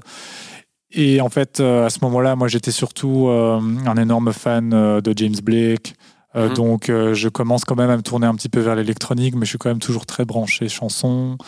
Ouais. Euh, Il y avait de la voix, clairement. euh, Généralement, ouais. Ouais, Euh, et sauf que moi, je suis absolument pas chanteur. Non. Mais du coup, petit à petit, en fait, le projet là maintenant Straz, il a, ouais, il a démarré en tout cas de ces influences-là, Ouais. pour après devenir complètement autre chose. Clairement. Le- T'as sorti un premier EP J'ai sorti un premier EP. C'était euh, en... C'était deux ans après que t'as sorti conservatoire, un truc comme ça 2019 euh, non, j'ai sorti mon premier EP euh, en mars 2020. En fait, au début du confinement. Ah, quelle belle idée. Oui. Toi, tu pouvais te produire, c'était parfait. Tu pouvais ouvrir les fenêtres et jouer. euh, c'est tu ce hein. ce que j'ai tu fait, ouais. J'ai joué, à ma, j'ai joué à ma fenêtre pendant le, pendant le confinement. J'ai fait ma release party dans mon salon Idéal. en, en Insta Live. Ok. Vu que maintenant, il y avait Insta, enfin, Insta était Et- sorti et que tu commençais à gérer les réseaux. Exactement, ouais. Mais, euh, mais oui, mais en fait, c'était vraiment juste pas de chance, quoi. Genre, parce qu'en fait, tu vois, genre, quand tu sors un EP, en fait, tu le prépares depuis longtemps. Et là, j'avais euh, sorti un single, euh, mon tout premier single en solo, euh, So Many Hands, euh, oui, que j'avais sorti en juin, du coup, 2019. pour ça. Euh, un deuxième single était sorti en novembre. euh, et puis, euh, du coup, j'avais quand même ma petite stratégie. J'avais des clips. Ouais, j'avais trouvé une personne pour plus ou moins faire mon attaché de presse à ce moment-là. Mhm. Il- Mais il avait, il avait réussi à avoir un passage sur. C'était encore Pure FM à ce moment-là. Maintenant, c'est typique. Maintenant, c'est- typique, tout à fait. Euh, donc euh, les titres étaient aussi, étaient aussi entrés sur Jam parce que Jam était déjà enfin, avait commencé à exister à ce moment-là. Pour ceux qui ne connaissent pas Jam, c'est une radio en DAB+. Ok, DAB+. DAB+. Euh, Bah, moi, je connaissais pas comme ça, je vais pas faire genre. C'est oui, une, super, c'est une super radio euh, qui est, c'est une radio aussi de la RTBF. Ok. Euh, mais euh, c'est ouais, c'est vraiment super. C'est c'est une radio qui est plus alternative. Ok. Euh, mais qui reste du coup un peu service public, donc, euh, donc vraiment qualitatif sur la, la forme, sur la programmation. Ça permet à des Euh, artistes émergents. Oui, et il de- passe de lancer, beaucoup, quoi. il passe beaucoup de Belges. Ok. Et ça c'est pour ça c'est pour ça c'est chouette aussi. Pas pas du tout que du belge, mais, Mhm. euh, Mais il y a la place pour le belge. mais clairement il y a la place. enfin, Clairement il y a la plus place. difficile à avoir dans les radios. dans plus- d'autres plus dans grand d'autres public, ra- oui bah en fait c'est une radio où il n'y a pas de pub je pense. Euh, en fait qui passe beaucoup de musique là où d'autres radios qui vont par exemple comme la première Ouais. où on va avoir euh, les pubs plus toutes les émissions Mhm. euh, les émissions parlées le, le Ah journal C'est pas très axé musique, la première. il n'y a pas énormément de Non, musique ouais, dessus c'est pas leur. non, pas leur c'est- proposition de valeur, c'est pas leur proposition, ça. Donc en fait, voilà, il faut, il faut savoir un peu aussi viser, enfin cibler les radios, Ouais. même si la première passe aussi de la musique et, et des belges aussi de temps en temps. hein, mais, mais donc voilà, euh, pour ça, Jam, euh, ça a été une bonne entrée aussi pour moi à ce moment-là. Et euh, bah, du coup, genre moi, ma, ma stratégie, genre en plus j'ai pressé des CD pour cette EP-là. Et, et j'avais prévu une release partie à l'Archiduc. Mhm. Euh, et, et en fait, euh, le confinement tombe euh, Ouais. pile, pile à ce moment-là. Mais euh, ça, servait, ça servait à rien d'attendre la fin du confinement pour finalement sortir l'EP, parce qu'en fait, une fois que tu es lancé... Tu as attendu deux ans de toute façon déjà? Oui, c'est ça. Et une fois que tu es lancé, tu es lancé. Euh, Le truc, c'est que généralement, déjà, les, les, les, titres que tu composes, c'est les titres que tu as composés depuis, depuis deux ans. Euh, donc, euh, une fois que le cycle est fini, est fini bah oui. il, faut, il faut sortir les choses Même un pour peu. toi personnellement, de passer à autre chose, quoi. Oui, c'est ça. D'avancer, quoi. Parce qu'une fois que les choses sont sorties, vraiment, euh, on- oui, c'est ça, vraiment, on peut, qu'on peut, on peut j'ai déjà commencer à, à penser un peu à autre chose. Bon, il faut défendre ce projet-là parce Ouais. qu'en fait, pour le public, c'est le début. euh, Ouais. c'est, à ce moment-là que c'est sorti. Mais, euh, mais pour l'artiste, pour l'artiste, généralement, c'est plus, euh, c'est plus la fin que le début. Ouais. mais après, il faut effectivement, faut le défendre. Sauf que bon, voilà, à ce moment-là, effectivement, vu que j'ai pas pu faire de concert pour, euh, bah, du coup, pour tourner avec euh, ces titres-là. Euh, une fois que cette EP est sortie, oui, voilà, on a marqué le coup. J'ai quand même fait, j'ai quand même fait du coup ma une espèce de, oui, de release dans mon salon Mhm. sur Insta. C'était, super chouette, mais après il fallait penser à la suite. Bah ouais. Et, euh, et donc voilà. Donc ça, ça a été un peu l'aboutissement de, de cette EP là. Après, j'ai commencé. Et en fait, moi, là où le confinement euh, a été euh, pour moi au, final, au un grand déclic, c'est que Mhm. du coup, moi à ce moment-là, vu que bah, les académies, euh, les écoles étaient fermées, Ouais. on travaillait plus. Euh, donc en fait, on a, j'ai énormément produit, composé, regardé des tutos. Enfin, j'ai énormément progressé en termes de production musicale à ce moment-là, et énormément écouté de musique. Euh, chose que parfois tu as moins le temps de, de faire pendant l'année. Euh, mais à ce moment-là, j'ai vraiment écouté, écouté, écouté. Et en fait, du coup, j'ai commencé vraiment à me faire une culture beaucoup plus euh, électronique. Ok. De- et en fait, j'ai découvert énormément de choses. Mhm. Et en fait, je me suis rendu compte qu'en fait, tout me menait un peu vers ça. Depuis, depuis des années, en fait, euh, les influences que je commençais à avoir dans les musiques que j'écoutais, en fait, je me rendais compte que de plus en plus, ça m'amenait en fait à la musique électronique. Euh, il fallait voir laquelle. Mhm. Euh, ça, c'est parce que bon, la musique électronique, il y en a plein. Mais, euh, mais en tout cas, euh, petit à petit, euh, genre, ça, ça commençait vraiment à devenir de plus en plus clair. Et ça a donné que maintenant, Straz, c'est vraiment un projet de musique électronique. Yes. Euh, et euh, et c'est parti pour le. Là, pour le coup, c'est parti pour le rester. Ouais, Genre a priori, maintenant- t'as trouvé euh, ta ça. direction. Ouais. Exactement. Ok. Et, euh, et voilà. Ok. Mais du coup, autre chose aussi que. Parce que t'as parlé du coup de ton premier EP, So Many Hands, ton tout premier. première chanson pour laquelle t'as fait un clip. Ouais, J'ai aussi envie de parler de, de Luna, euh, qui est du coup ta copine depuis maintenant. en- allez, 5 août, ça fera 12 ans. Exact. Exact. Et très très fort. Ah ouais. J'en profite de faire le malin sur, euh, sur les dates. Anyway, Ouais. euh, ce qui est hyper beau, c'est de, bah, de vous suivre tous les deux aussi euh, depuis, euh, depuis que vous êtes ensemble. Vous êtes rencontrés au conservatoire. Oui, bah, bah, parce que pour le coup, là, tout le parcours que j'explique depuis tout à l'heure au conservatoire, ça, Bah ouais. tout, depuis le début, ça a été avec elle. Et ce qui est, ce qui est génial, c'est que du coup, elle a posé sa voix sur les chansons que t'as as sorties Mhm. sous le nom de Straz. Maintenant, en plus euh, du fait que tu sois, euh, là, je te laisse un peu des fleurs, profites-en. Euh, du coup, franchement, parce que point de vue extérieur, je te suis du coup depuis que j'ai 12 ans. T'en as 30 Ouais. maintenant. Donc, quand j'ai vu l'évolution, euh, donc que tu disais voilà, guitare, guitare classique, euh, compo, euh, t'es quand même un artiste pluridisciplinaire maintenant. Je te vois en concert jouer avec plein de petites machines différentes, euh, pouvoir, euh, j'ai l'impression faire voilà, faire du synthé, euh, faire de la guitare, guitare électrique. Euh, tu produis. Euh, donc maintenant, euh, t'accompagnes aussi euh, Luna, qui son nom de scène c'est Una, Mhm. euh, que t'accompagnes en concert aussi, Ouais. et un autre artiste, Lobaï, Ouais. que t'accompagnes également. Tout à fait. Ouais, dis- dis-nous en un peu plus. Alors du coup, par rapport, bah, d'abord par rapport à Luna, Mhm. donc elle, elle a un projet qu'elle a lancé plus ou moins en même temps que, que moi quand j'ai lancé Straz. Mhm. Euh, et c'est- c'est c'est rigolo parce que, hum, bon, peut-être qu'un jour tu l'inviteras, donc je vais pas faire toute sa vie. Non, non, c'est pas le but. Hein, c'est juste euh, euh, parce que je sais que je sais que je peux je sais que j'imagine que tu, tu, l'inviteras un jour. Mais donc euh, on a on a vraiment un parcours euh, très similaire et en fait on a on s'est toujours accompagné l'un l'autre. Parce qu'en fait on a on est on était dans la même promo Ouais. euh, au conservatoire. Euh, on s'est mis en- en- ensemble au bout d'un an euh, d'amitié euh, d'abord. Euh, et, euh, et du coup, on est ensemble depuis euh, Mhm. donc, euh, bientôt, euh, bientôt 12 ans. Et du coup, elle, elle a vu euh, tout mon parcours aussi avec mes différents groupes, parce que du coup, elle a vécu hein, les, les Cosmic Ah ouais. Miriki, elle a vécu mon parcours en compo. Elle a... Et, euh, et bon, c'est marrant parce que bon, à moi, à ce moment-là, je savais absolument pas qu'elle savait chanter. parce qu'en fait, elle me l'avait pas. C'était Pas pas, dit- ouais, c'était pas un sujet, quoi. C'était pas vraiment un sujet. Et, euh, et en fait, à un moment donné, euh, parce que c'était quelque chose qu'elle qu'elle faisait plus, euh, qu'elle faisait un peu quand même quand elle était ado. Mhm. Et, et en fait, à un moment donné, elle a décidé. Donc, je, la, je, je- je laisserai. Ouais, expliqué toute son histoire quand je l'inviterai. Ouais, Luna a expliqué tout ça. Mais à un moment donné, du coup, elle lance Una. Et elle lance Una. Elle a su- euh, et euh, on a. Excuse-moi, genre, je, je remets un peu mes idées en place.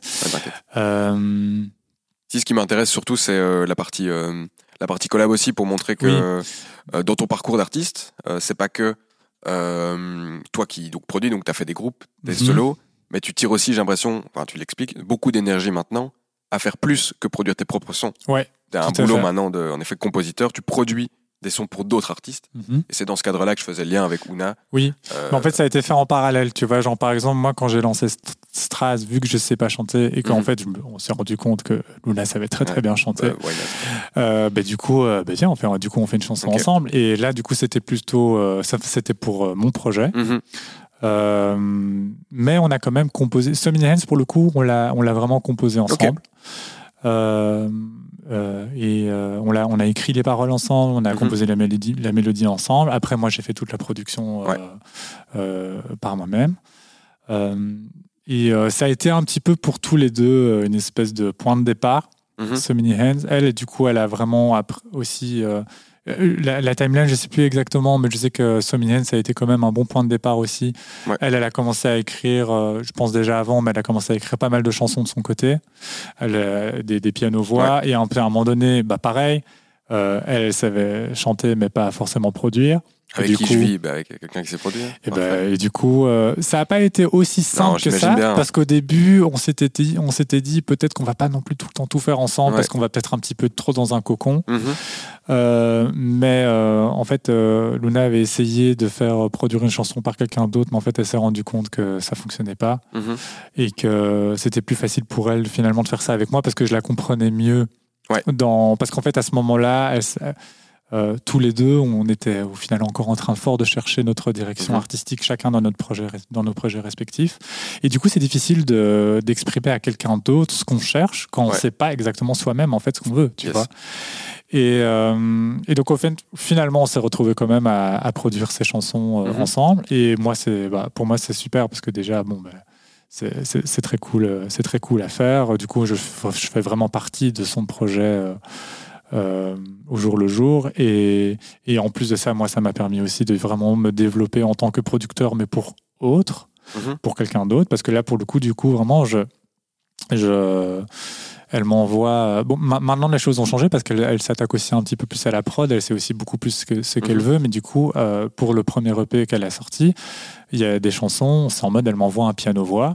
Mhm. Et euh, moi, de ça, je dois faire toute la production musi- musicale derrière.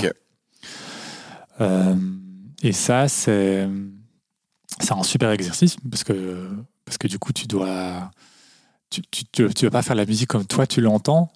Tu vois, tu, dois essayer de te calquer sur les influences de quelqu'un d'autre, Ouais.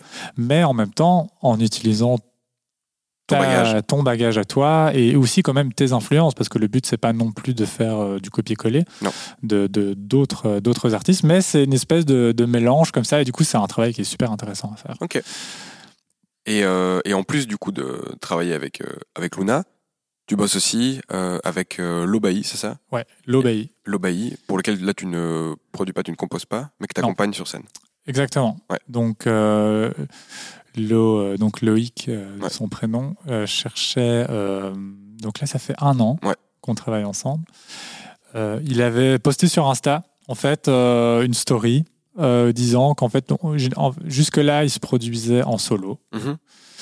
Euh, soit il lançait, soit il jouait en clavier voix seul, soit il lançait ses prods en playback. Ouais, c'est ce qu'il expliquait au concert. Ouais, voilà. Et ça, ça, le ça, forcément, ça le saoulait un peu. Euh, et en fait, il cherchait quelqu'un qui puisse être polyvalent pour jouer en duo et qui puisse du coup jouer de la guitare, mais aussi faire de l'électronique, un peu de clavier, lancer des pads, faire un peu de drum pad, euh, donc des percussions électroniques. Mhm. Euh, et euh, donc quelqu'un de polyvalent comme ça. Et donc en fait, c'est Luna qui m'envoie sa story. Et donc moi, je, moi, je lui réponds. Mhm. Euh, et je lui réponds, je suis assez emballé parce que du coup j'écoute son projet, je me dis tiens, c'est que, enfin, c'est- je trouvais ça cool. Je me dis ça, ça, ça peut, ça peut vraiment être chouette de, de bosser, de, fin, de jouer, de jouer sur son projet. Et j'ai passé une petite audition. parce Ouais, je me on on, était causait plusieurs. un retour de soirée à deux, on marchait et tu me disais, je me souviens, c'était en, j'ai l'impression mai dernier, euh, que tu me disais que tu allais, allais passer l'audition, vous étiez trois, dans mes souvenirs C'est ça, on était trois et euh, ben, je pense que le, je pense que en fait ça s'était bien passé avec tout le monde. Euh, c'est juste qu'en fait moi j'avais vraiment préparé mon truc Ben ouais, fort. euh, T'as des terres, hein ouais, euh, j'avais été assez déterminé. Voilà. On, en revient, on en revient un petit peu à l'organisation et à la discipline de tout à l'heure. Euh, en fait, euh, on a une, on s'est pointé euh, à une répète à deux. Euh, bon, ce qui, parce que bon, au final, l'audition, c'était quoi? C'était en fait, on répète ensemble une fois et on voit ce que ça donne.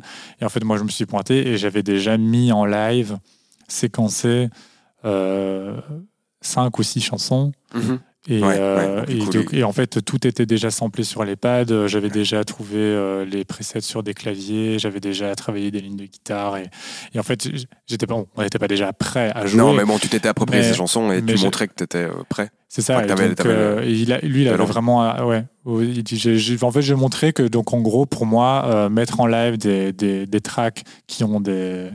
Euh, qui ont des prods comme ça euh, assez euh, complètes, mais qu'en fait maintenant c'est un peu mon truc parce qu'en fait Ouais. c'est un truc que je fais pour moi pour Stras parce que vu que je suis en solo mais que je, sur scène j'ai envie de jouer Mhm. et pas faire du DJing, Ouais. bah, en fait séquencer et jouer euh, différents, euh, différents instruments euh, euh, différents instruments sur scène. Je trouve que vis- visuellement, pour le public, c'est vraiment plus chouette.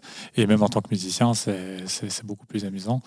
Euh, et du coup, c'est quelque chose que je fais pour moi, que je fais aussi pour Luna, parce que du Mhm. coup, pour Luna, je, je fais exactement le Ouais, même boulot. Euh, et donc, en fait, je me suis un petit peu, au final, un peu spécialisé là-dedans maintenant. Ouais. Je, je joue. euh, euh, donc en fait, je suis sur scène, j'ai ma guitare électrique et en fonction du projet, bah, j'ai soit un, un synthé, soit un autre. J'ai un pad, euh, un pad. Donc un pad, c'est une espèce de, c'est une petite, euh, comment dire, un, un hardware où en Mhm. gros tu as des petites touches lumineuses et quand Mhm. tu appuies sur ces touches lumineuses, il y a des sons que toi tu as choisi de programmer sur, euh, voilà, comme il y Parce qu'on a, on a j'ai devant moi euh, des pads. aussi euh, euh, un interface euh, euh, du coup euh, spécialisé pour pour podcast s'appelle le Roadcaster et j'ai également oui petit pad. Je vais pas appuyer dessus parce que sinon ça va ça va lancer des petits jingles que des précédents euh, intervenants ont euh, avaient mis euh, avant enregistré. Mais donc voilà, tu peux en gros appuyer sur ces pads, lancer euh, des petites bandes son euh, durant durant un concert. Et, euh, et du coup, voilà, ça c'est un petit peu euh, le, le côté. En fait, ce côté polyvalent, il est très pratique aujourd'hui parce qu'en fait, euh, ça permet d'être moins sur scène. Mhm. Et, et le truc, c'est qu'en fait, euh, ben, l'époque où, euh, l'époque où la plupart des projets, ils étaient 4-5 et enfin, enfin, sur- voilà, un projet, ça coûte cher Bah ouais. et le, au niveau du cachet. En fait, maintenant, on- de plus, de plus en plus, on essaie de privilégier. En même temps, on a envie qu'il y ait de l'énergie. En même temps, on essaie de privilégier. Il y a beaucoup d'endroits qui essaient de privilégier des formules assez petites. Donc, en fait, on a développé cette formule duo ensemble avec Loïc. Ok. Et, euh, mais maintenant, on a quand même aussi une formule trio avec batteur euh, et qui, euh, qui fonctionne très bien. Ok. Et, euh, et voilà. Donc, ça, c'est ma pratique en tant que musicien de Ouais, scène. vous avez euh, eu quand même une belle date. Enfin, vous avez eu, vous avez plusieurs dates encore qui vont venir. Vous en avez eu des chouettes. Vous avez été joué au Botanique, qui est quand même une, une chouette scène à fond. euh, ouais, sur ouais. laquelle jouer, dans laquelle jouer à Bruxelles. Donc Bah déjà oui, bravo pour ça. écoute, euh, bah merci. Ouais, ouais, super. C'était euh, donc la release de son album. On a fait euh, sold out à, à la Rotonde. Ouais. Grosse ambiance. Ouais, super date. Vraiment super date. euh, vraiment super souvenir. Et effectivement, on a d'autres euh, d'autres choses qui arrivent. On va jouer au Lacemo euh, Mhm. le, 9, le 9 juillet. On a d'autres dates qui vont être euh, des dates euh, qui sont qui n'ont pas encore été annoncées euh, par, euh, par le projet, mais on a des choses qui vont arriver euh, de toute façon euh, à l'automne, ça c'est sûr. Et peut-être d'autres euh, d'autres petits trucs qui vont se rajouter entre temps en juillet, euh, en juillet août, mais ça on, on doit encore le confirmer. Euh, on est maintenant en mai 2023. Il y a, tu travailles avec Kuna, avec l'Obaï, tu as ton propre projet. C'est quoi euh, Comment tu vois l'avenir? Euh, ben, comment je vois l'avenir euh, d'un point de vue musical euh, Là, pour le moment, en fait, je suis sur une route qui me plaît assez bien. Ok. En fait, et euh, si je peux juste continuer de développer ce, sur les- ce sur quoi je suis déjà, euh, ça serait super. Genre là, par exemple, pour mon projet perso euh, Straz, j'ai sorti un EP en mars. Ouais. Là, je travaille sur le live. Mhm. Donc j'espère en fait que pour la saison 2023-2024, je vais pouvoir euh, pas mal jouer en Mhm. solo, parce que ça fait longtemps que j'ai plus joué en solo.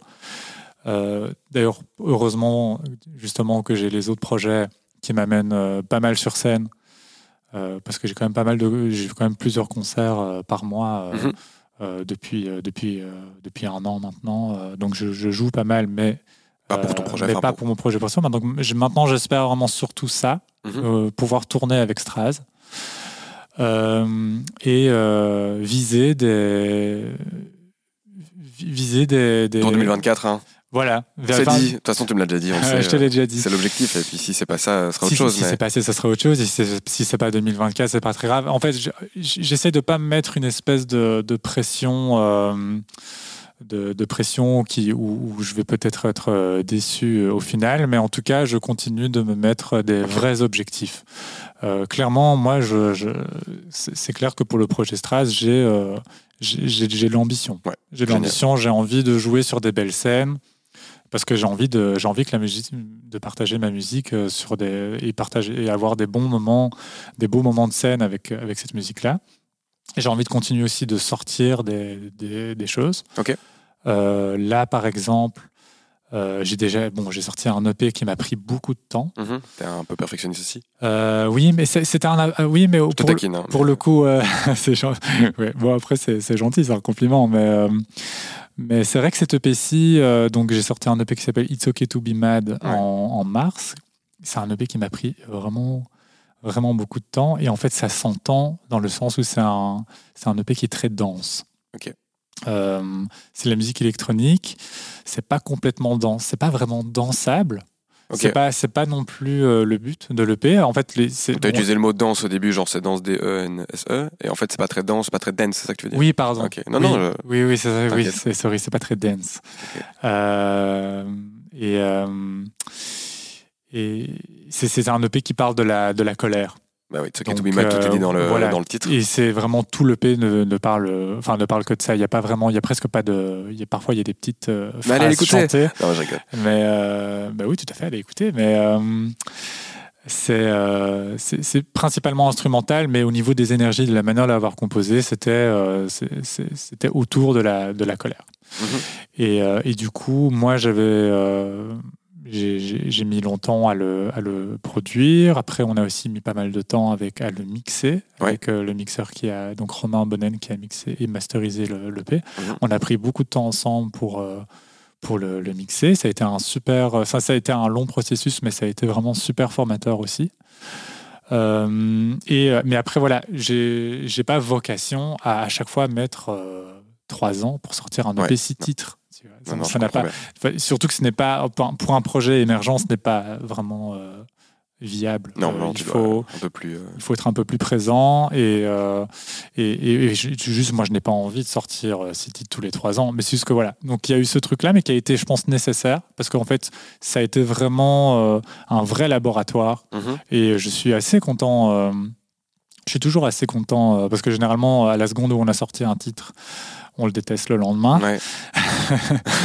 mais euh, Mais là, pas. mais non, là, franchement, je pense que Allez, c'est cool. euh, je, je suis assez. Je suis quand même assez, assez fier de ça, et, mais tout en sachant très bien que maintenant, par exemple, quand je ressortirai quelque chose, ce sera complètement différent. Ok. Enfin, complètement Non, différent. Enfin, il y aura cette euh, quand même direction artistique que tu Voilà. vas garder cette fois-ci. la, direction artistique de musique électronique assez intense euh, et, euh, et quand même assez, euh, sans doute assez, assez dense, parce que Mhm. ça, c'est clair que ça fait aussi un petit peu partie de ma personnalité.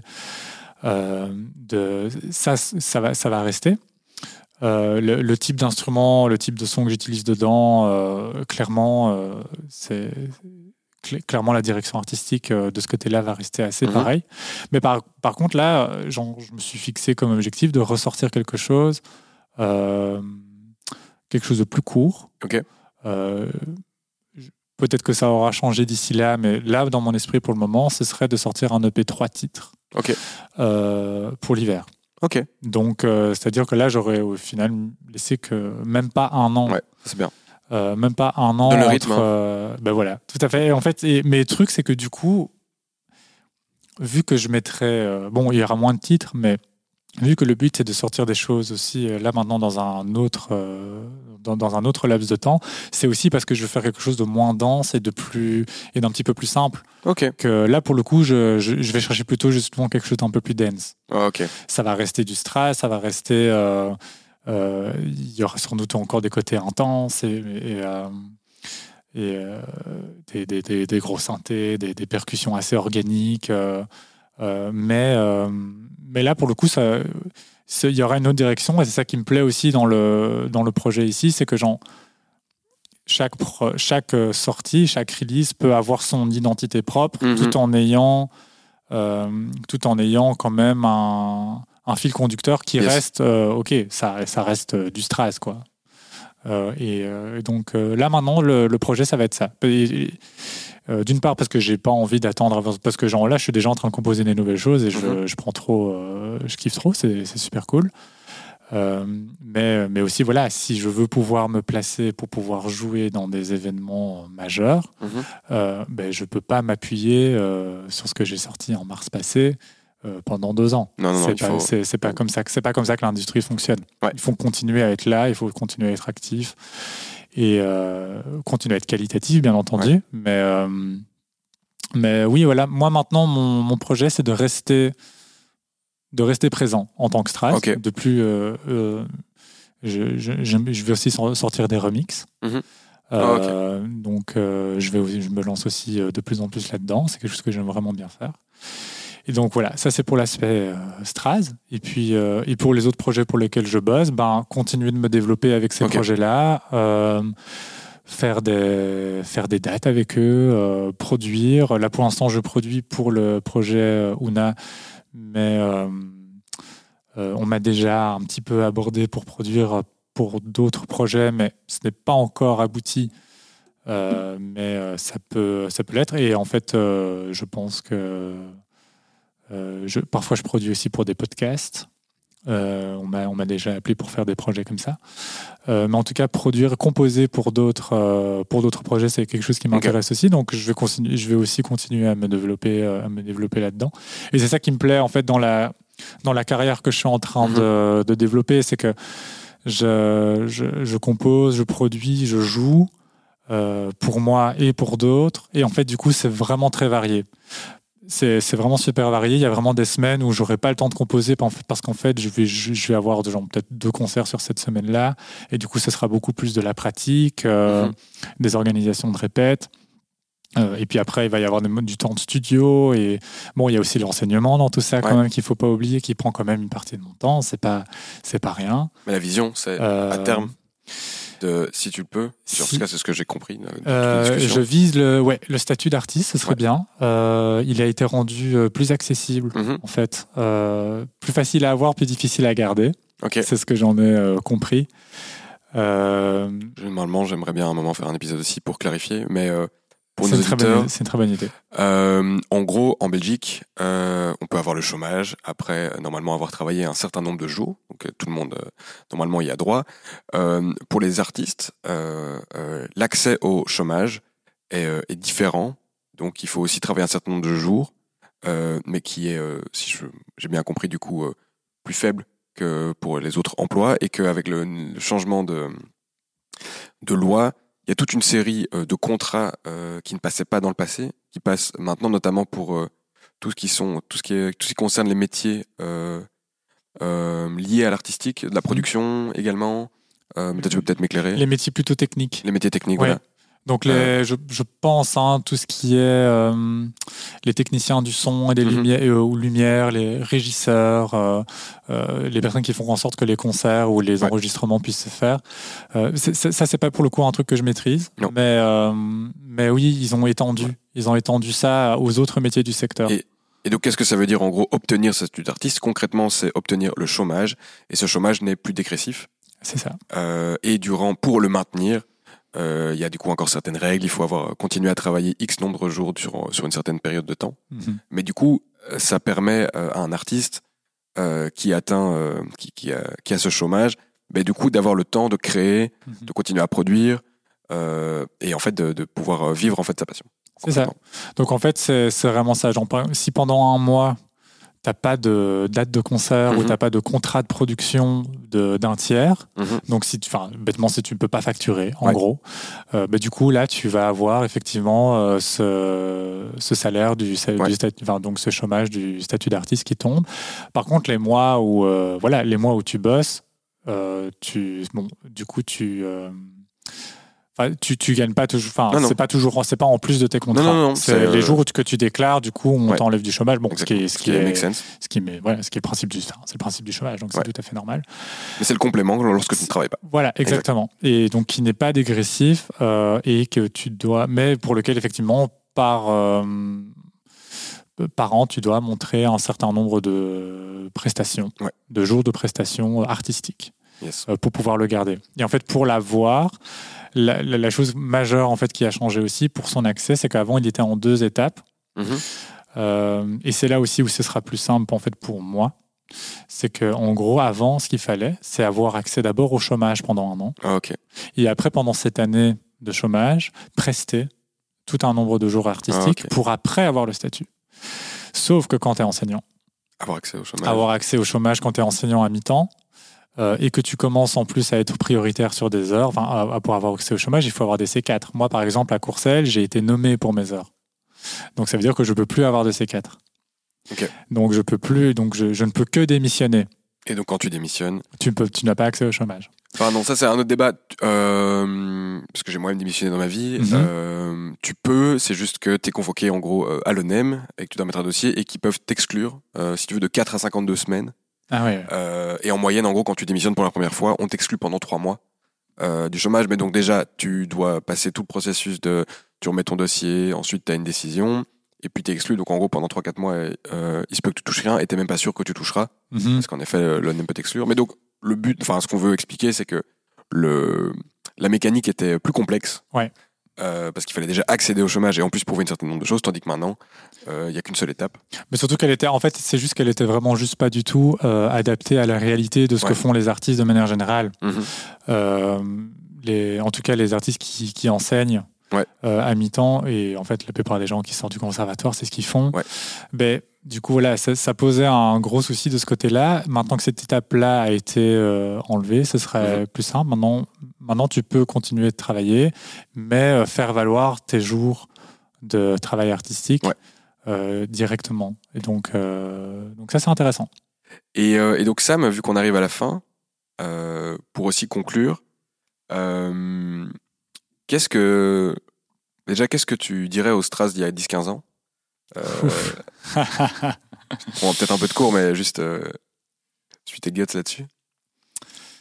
Euh, ah, c'est compliqué quand même.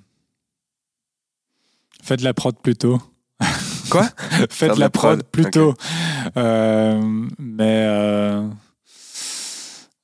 d'être euh, peut- peut-être plus relax. Ok. Parce que à l'époque, je me souviens que je me mettais une pression où je me disais que s'il y a, je me disais si à 35 ans, euh, j'ai pas fait une énorme euh, carrière dans la musique, euh, alors j'arrête la musique. euh, Mhm. Genre c'est une pression que tu te mets quand tu as 18 ans et que et que tu as l'impression que tu dois absolument tout faire dans les 10 ans qui viennent euh, euh, et que et qu'il n'y a que ça quoi. Et donc euh, ça c'est une grosse pression que je me mettais quand même pendant Mhm. et que je me suis mis pendant longtemps.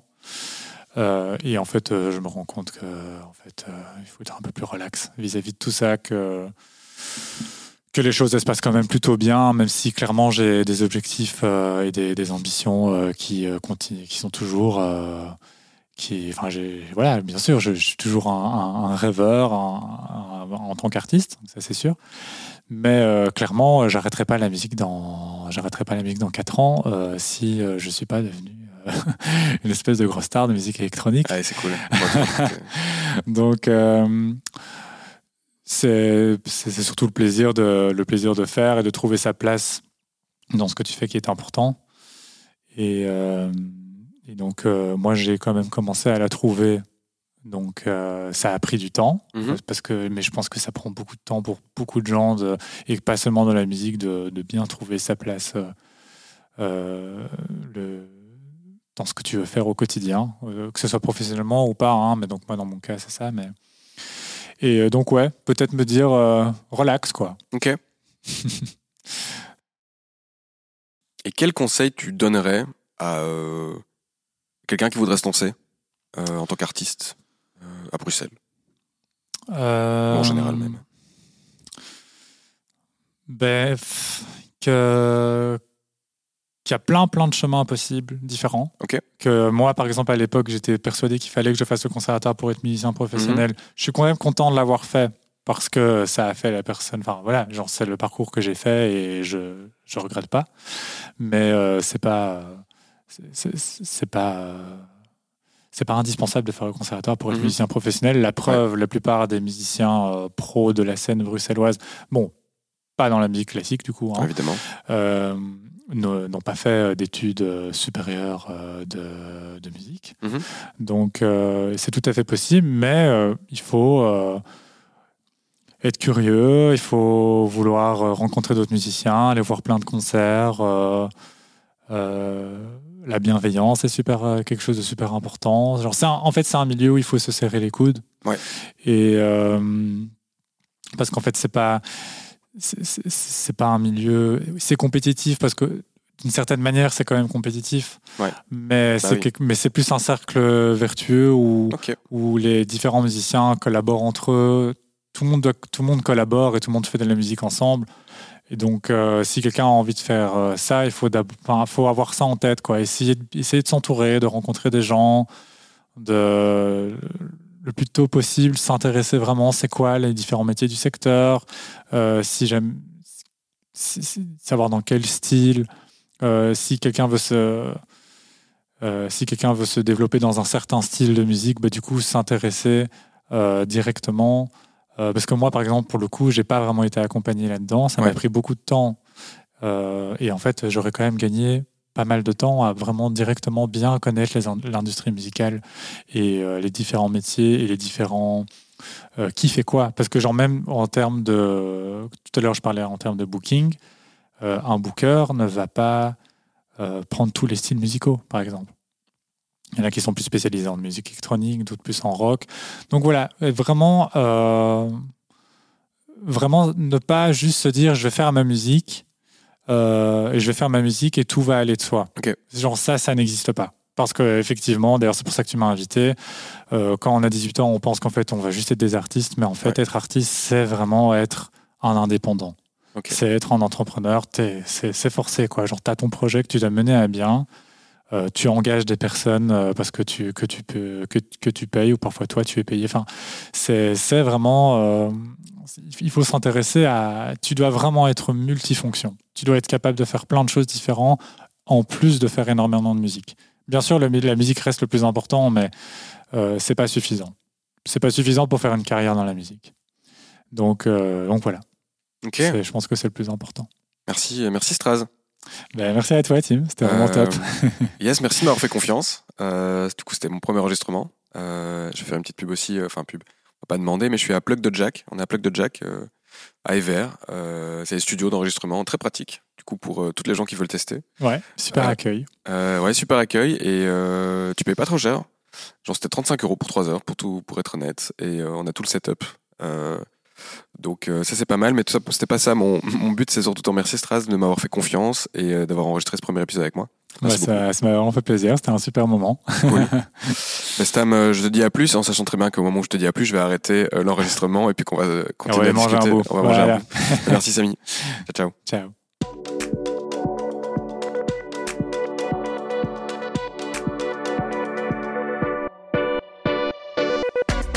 Merci d'avoir écouté cet épisode jusqu'au bout. Écoutez, j'espère qu'il vous a plu. Et si vous pensez qu'il pourrait intéresser euh, votre entourage, alors n'hésitez surtout pas à le partager autour de vous, rien de tel que du bouche à oreille. Aussi, euh, n'hésitez pas à me laisser un commentaire ou même 5 étoiles sur Spotify, Apple Podcast ou toute autre plateforme que vous utilisez. Vous contribuerez grandement à la visibilité de ce podcast. Et enfin, si vous avez des questions sur le lancement de votre activité indépendante, vous voulez me donner un feedback ou encore simplement discuter avec moi, écoutez, n'hésitez pas et contactez-moi sur LinkedIn, je me ferai un plaisir de vous répondre. Portez-vous bien et à la prochaine